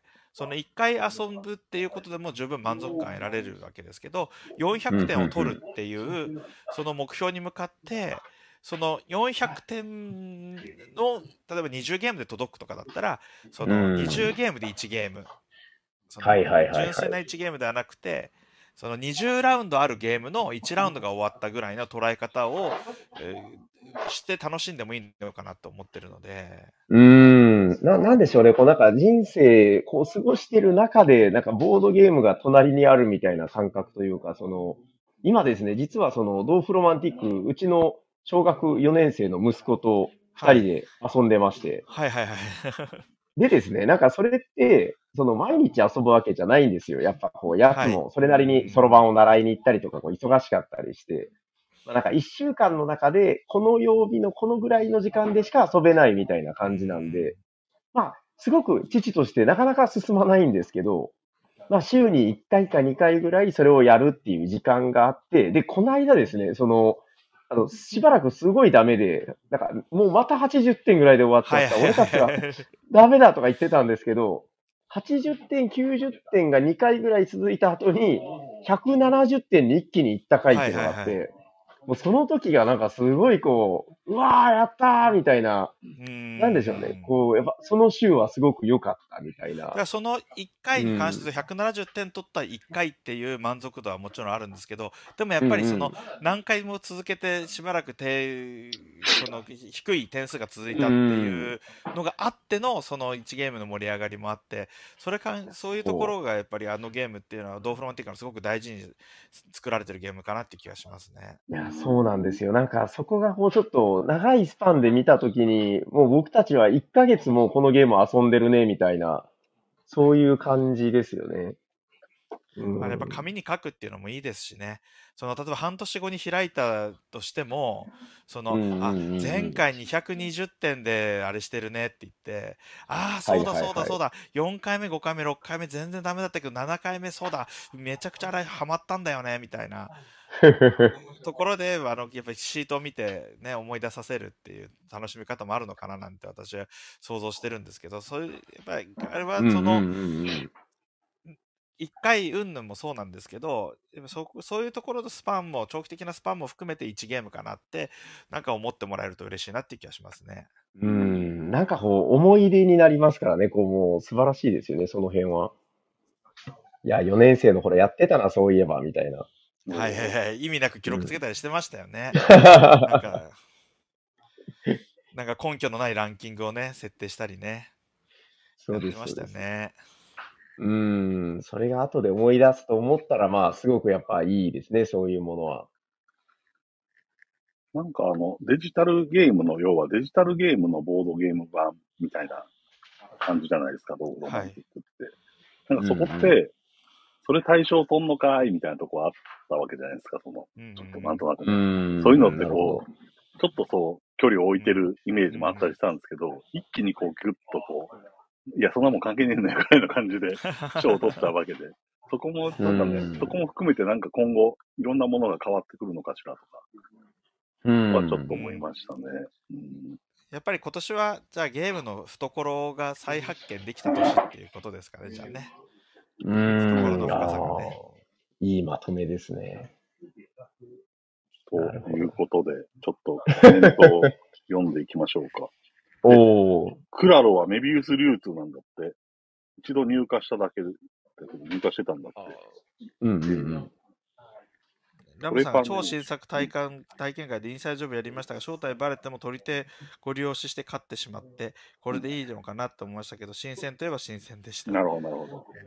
うん、ここ、この辺りを、なんか、えーもう、ひょっとしたら妙味かもしれないですよね。ここれでいいのかなって、その、なんというかね、その、投げっぱなし余白、余白っていうかね。うん。お前らが自分で楽しめぐらいのね。うんそのシシステム云々ではないところで、これもね、ひょっとしたらそういうやりとり、まあ今まさにやってるようなやりとりを即してるのかもしれないですよね。うん、うん、うん、うん。絶対に入れたくない拡張が強い、いや、絶対に外れたくない風潮が強い今の世の中で、誰もが楽しい良作ではなく、尖りまくってごく一部の人の勢いにドハマりするゲームたくさん出てきてほしいです。うん、うん、なるほど。細分化していってるっていうことでもあるんでしょうけどね。この今回のこの皆さんが挙げてるものが全然被んないところうんうん、確かに。えー、ドーフロは家族とかカップル向けかなって思ってます。ねドーフロって、本当にドーフロって言ってるのこれ。彦さんだけがドーフロみんなドーフロって言うのこれ。まあ、チケライみたいな感じで。ドーフロ。道路間はないのかな、道路間は。道路は。ローフマンチック。ああ、でもね、普通に考えたらドーロマですけど、おドマンティックは、うんドドマンティック。ロマンチック。なんか、超ド級のあれですね、こう。いい。ロマンティック。俺、オフィシャルヒゲダンディズムをかたくなにオフィゲって呼んでたんですけど、えーほほう。誰も賛同してくれないですね。それは確かに。オフィシャルヒゲダンディズムはどこに刺さってるんだろうね。でもね、どの層に刺さってるんだろうね。高校生とかじゃないでしょで僕、あの、昨日、歩いて帰ってきてるときに、うんそのちびっ子が、あの、お母さんの自転車の後ろに乗っかりながら、うん。そのミセスグリーンアップルの曲を、うんその、歌ってたんですよ。めちゃくちゃでっかい声で。うんほうほで、そのミセスグリーンアップルって今年の紅白も出ますけど、うん。その、だからどこに流行ってるとかじゃなくて、やっぱそれくらいのマンモスヒットみたいになると、うん。やっぱすごくうん。すいろんなところでやっぱりすごく受けてるってことなんじゃないですか？う。なるほど、ね。音楽のそのなんか比重がね、軽くなってるから、例えば買わなくてもいいわけじゃん。言っちゃえば。それは強いのかもしれないですよね。そのなんかアクセスが容易というか、例えば子供でも聞きたいと思ったらすぐ聞けちゃうみたいそうね、検索窓に入れればうん聞けちゃうからねな。。これはすごいよね。すごいことね。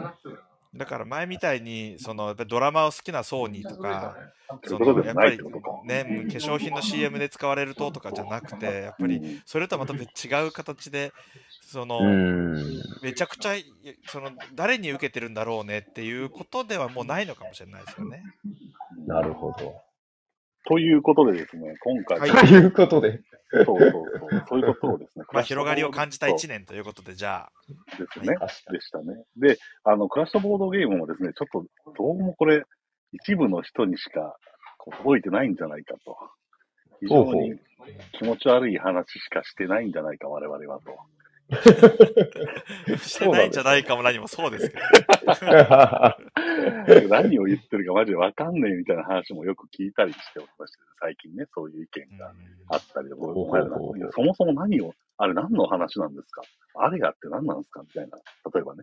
そあそういう人ももちろん聞いていらっしゃったりするわけですよ。はい新しい人はどんどん入ってきているわけで。ということでですなね、あの、クラッシュボードゲームで、えーうん新しい新メンバーを、ーお空気を変えますか？お空気をちょっと変えようと思って、いいですね、いいですね。最近ほうほう俺と川上さんだけのことも多かったからね。そう。喧嘩したりしてさ、なるほどおっさんがちょっとなんか、ね、そうそうそんな空気とかなってて、これそうそう何なんだ、そう。よくある。ま、また、またマーダーミステリーでなんかもう、もう言うな言うな、みたいな。めんどくせえこと言ってるよ、みたいな。また始まったよ、みたいな。そうそうそうそう。そういうのをちょっとなんとかしたいなと思っていて、はい。ちょっと待ってでもね、ちょっと待ってくださいね。そっか、川上さん一応危機感を抱いてたんですね。あいや、ものうずっと抱いてますよ。その、鹿さんもいなくなっちゃったしね、ちょっと、最近は。お、お、そう。お、なんか熊の、熊のアイコンが。あ、こんばんは。こんばんは。はじめまして、勅使河原聖子と申しあま、す。聖子さんです。はおーじめまして。はい、聖子です。どうも。これどうもどうも。なんか全く、全く存じ上げない方だったんで、私、ちょっと面食らっちゃって。え、これはその、なんかさんも初めて。なんか、今の川上さんの流れだと、とはいえ、え誰々かい知ってる人ねみたいな、そうそうそうそう。これじゃ内容、内容新しい風でも何でもないじゃないですか、みたいなことかと思ったら、はい。あの、本当に新しい風だったんで、ちょっと私も面食らっちゃいまし新キャラ、おー素。晴らしい。はい。た。はい。で、シガーラさんはですね、最近ボードゲーム始めたんですよね。どれぐらいでしたっけ？はい、そうなんです。えっと、な、本格的に、そのボードゲームカフェに行ってハマったのが、えっと、秋とか9月とかですかね。この間じゃないですすか。今年のです。はい、そうなん3ですヶ。月、4ヶ月で、でへ結構どれぐらいゲームやられてるんですか、全部。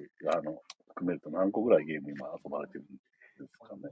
え、どうでしょう。えっと、でもなんかちょっと集め、集め始めちゃって、ー。はい。おー50個いかないぐらいは家に、今家にある感あ、でもじです。3ヶ月で50個ってすごいですよねな。かなかです。へー。に。へえ。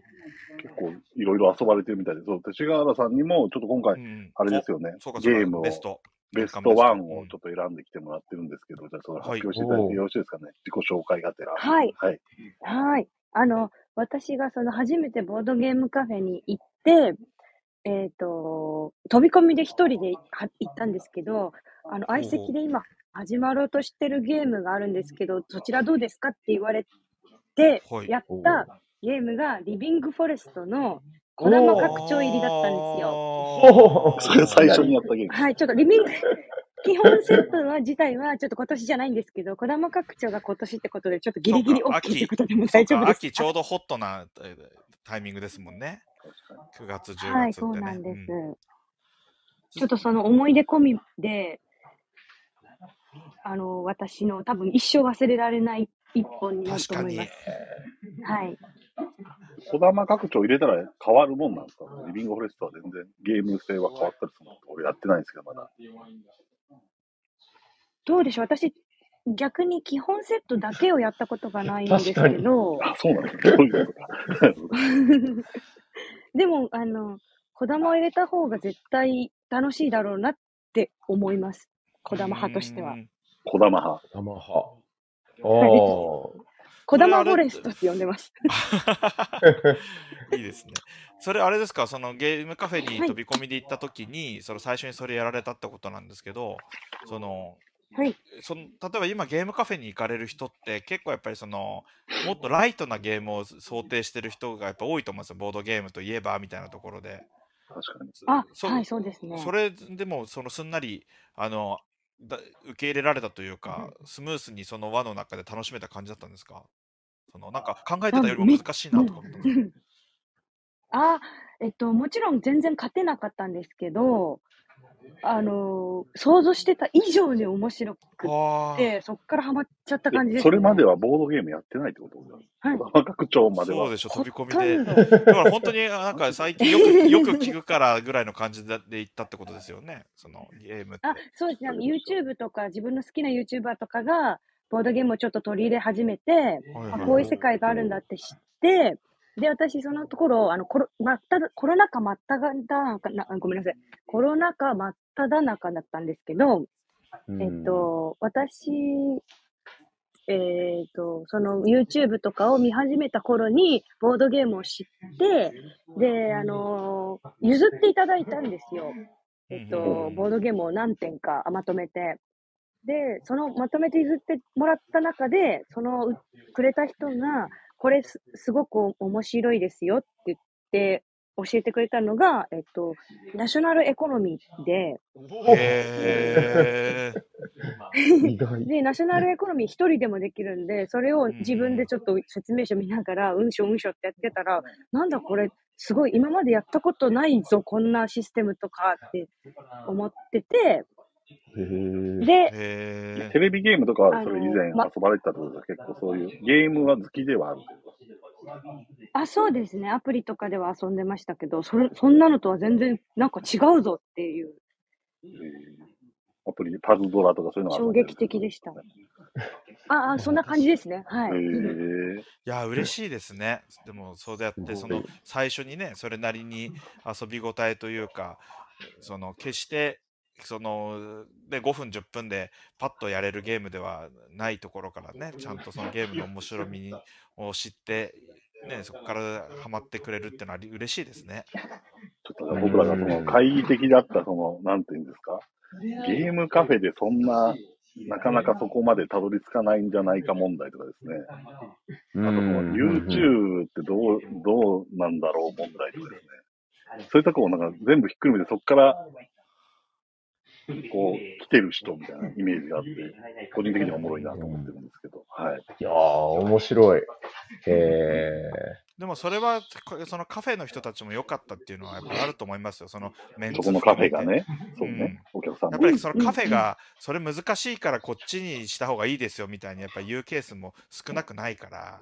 うんうんうんうんそね、あと実際にその本当になんか早口インストみたいになっちゃったりとかしてそのしっかりしたゲームをそのうちらみたいなねそのめんどくさい人たちがやらせようとすると なんか、ね、ルール説明からしてなんかめんどくさい感じになっちゃうこともあるからそうじゃなかった、ね、人たちに恵まれたっていうのはありますからね。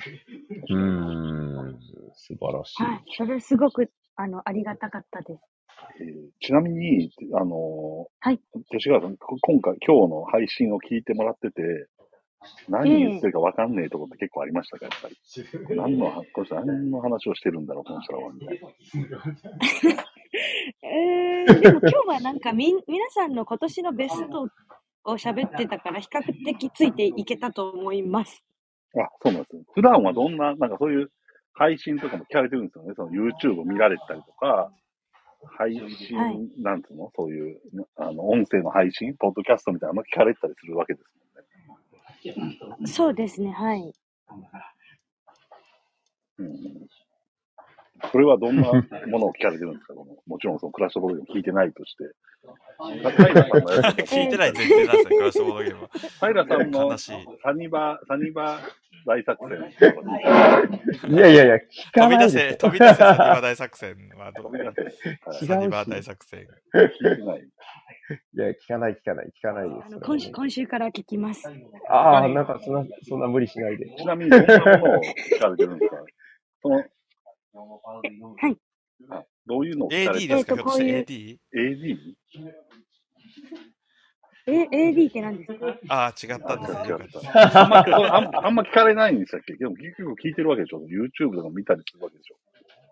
そんなことえ、もない。このスタンド FM でチャンネル登録してるボードゲーの人っおてことですか？質問ではも、なんで、そうそう、そういうもの、なんかそういう感じの人で。音声配信あの人スタンド、あスタンド FM だと、ボドゲ家族さんのファンなので、おうあの、好んで聞いています。おーはい。なるほど、なるほど。確か YouTube もされていらっしゃる方ですよね家族さ。ん。なんかさ、はい。あの、YouTube から、家族のそうかそうか人結構いますよね。家族系の人ね、そのなんか、夫婦でやった方みたいな。うん。なんかめっちゃ怖い人、いい怖い人もいますよね、なんかね。中に。え、そんな人います？違うか、違う違う。ボドゲ家族さんではないです。うんいや、違うと思いますよ。いや、いい方だと思います、多分。はいはい。いや、そうなんですよ。なんかちょっと面白くないですかこれ、ちょっと、田中さ。うんん。いい新キャラそう嬉しいで嬉しいちょっとねはい。そうなんですよ。これですよ、これ。俺らに足らないものは。ボドゲ家族ですよ。おー。ボドゲ家族じゃあそう、今週で私が卒業ってことですか、じゃあ。おーですね。そうなの？いや、俺、いや、本当にね、正直言うと僕が卒業しようかなと思って。え、それえいや、いやいや、いるんだけど、そのあんま喋んないようにしていこうかなとちょっと思ってまして。わかりました。えーじゃあ、探り探りやっていきましょう。じゃあね。探り探りというか、なんかいろいろ試し試しね。あの、新しい試みもやっていきましょう。そう面白い。ちょっとなんか雰囲気を変えて、なんかもうちょっとね、なんかやっぱりね、あの、わかりやすくしなければとはちょっと思ってますね。いろんなことに含めてね。すべてにおいてね。はい。だったりするんで、ちょっと来年のテーマはわかりやすく。わかりましたといきましょう。はい。はい。ということで。すみません、ありがとうございました。聖子さん。あ、ありがとうございました。はい。来週も来てもらえる、まあまあ、そうちょっと、二度と来ない可能性もあったりもするんですけど、そんな、とりとりあえず、来週も来てもらえるということで。はい。来週、はいそうなんです。準備草場さんなんですよね、来週ね。いきなりちょっとは結構ハードル高い、ハードル高いね。ほうほでもさ、例えば草場さんが難しい話をしていても、もう聞いてもらったらいいわけですよ。吉川さんにね。なんすかみたいな。うん何言ってんすかみたいなこと言ってもらったら、こう、ね、こういろんなそう疑問も解消されていくんじゃないかろうかと思ってる。でも来週、草尾さん来たらあれでしょ、いきなり、その、さあ、年末、今年最後の放送でもうお正月ですよ、みたいな話した時点で、いや、僕にとってはお正月じゃないですから、からあ入るわけでしょなた知ってますかあなた知ってますか？スーパーめんどくさいモード。あれから始まりますからね。ねお正月といえばね。うん毎回言ってますからね。それって言いながら、の1月2日、3日、4日とゲームやりますけど、勅使川原さんも来ますか？って、あ、そうそうそう。そこから入りますからね。ノックしたら殺されるんでしたっけ？あのその感じね。ノックして、お土産持って行ったらこの、この自分のお土産にされるんでしたっけ？なんかそんな。どういうまずいまずい、また勅使川原さんの分からない話やばいやばい、気をつけよう、気をつけよう。気をつけよう。やばいねはいじゃあ、ん2024年はじゃあ新規、来週あ来週も出られるのは出られるんですよね？その今の流れだと、勅使川原さんは。やべえ、返事しなくなっちゃった。これ出ないんだ。あれ？忙しい。あれ？あ、ちょっと難しいよね。あ大丈夫、大丈夫。大丈夫、大丈夫。出なくても大丈夫です。ききき聞こえてなかったですか？準備してます。あそうですありがとうございます。ありがとうございます。はい。はい。じゃあね、来週、ね、じゃあ2024年に向けて、その、じゃあ来週、じゃあ勅使河原さんの正式デビューということで、すごい記念会になりますね。私は来週お休みなので、そうですね。はい。よろしくお願いします。はい、よろしくお願いします。平さんも遅くまでありがはい、とうございますよろし。くお願いします。平さん、でもまだこの時間も後ろガヤガヤガヤガヤ盛り上すがってますね。ごい店だよね、でもね。ね。あのーちょうど目の前でチャレンジャーズをやってます。えーああ、それは盛り上がるわ。熱い熱い。オンタイム。あ、決勝戦なんじゃないかな、しかもあれ。なんか横の人たち遊んでないですもん。おー。あれ、決勝戦っていうのがいいよね、またね。さっき触れなかったけど、最後の一戦が差しっていうのはね、その、確かに。立ち上がってあ決まった決まったお2023年チャンピオンが決まりましたが、年間チャンピオンが。はい、今決まったところです。ちょっと、喜びの声とか聞いてみましょうか。いいらないですか？あ、いいですね。聞いて聞いて。聞いて聞いて、じゃあ。はい、じゃあ、誰？あの、優勝した方に喜びの声を。お客さん？ジェットファンを取ってたら勝ちました。やりました。おーおーおめでとうございます。おめでとうございます。はい。いや、いいもんですね。なんか、ガッツポーズしてましたよ。やっぱそれだよな。う初プレイ、初プレイの方。あ、へえ。すごい。いや、もうあいいですね。なんか、いい、うん。いいゲームだ、やっぱり。お店もいいんだろうね、やっぱり。あ、いやいや、ありがとうございます。はい。というわけで、じゃあ、今日、今週はそんなところですかね。いい形でオチもついたところでね、チャレンジャーズの話で盛り上がって、チャレンジャーズのチャンピオンが決まったところでね。そうですね。うん。はいいいタイミングですね、本当素晴らしい。はい、じゃあ、来ね、来週からまたじゃあ、ね、新しいメンバーを迎えてパワーアップするクラッシュとボードゲーム、皆さんよろしくお願いします。よろしくお願いします。はい。私は。次回お休みなので、2024年にお会いしましょう、皆さん。おお。期待ではでは、遅くまでありがとうございました。はい、皆さんどうもありがとうございました。はいはい、はいぜひよかったら皆さんもね、年間ベストつあのツイートとかしてもらえればと思います。そうですね。あと今日言ったゲームを遊んでみてもらったらういいのかん、もしれ確かないですね、に確かに。はい。ってことで、ではでは。はい。はい、ありがとうございました。はいお疲れ様ですありがとうございました。ありがとうございましおた。疲れ様です。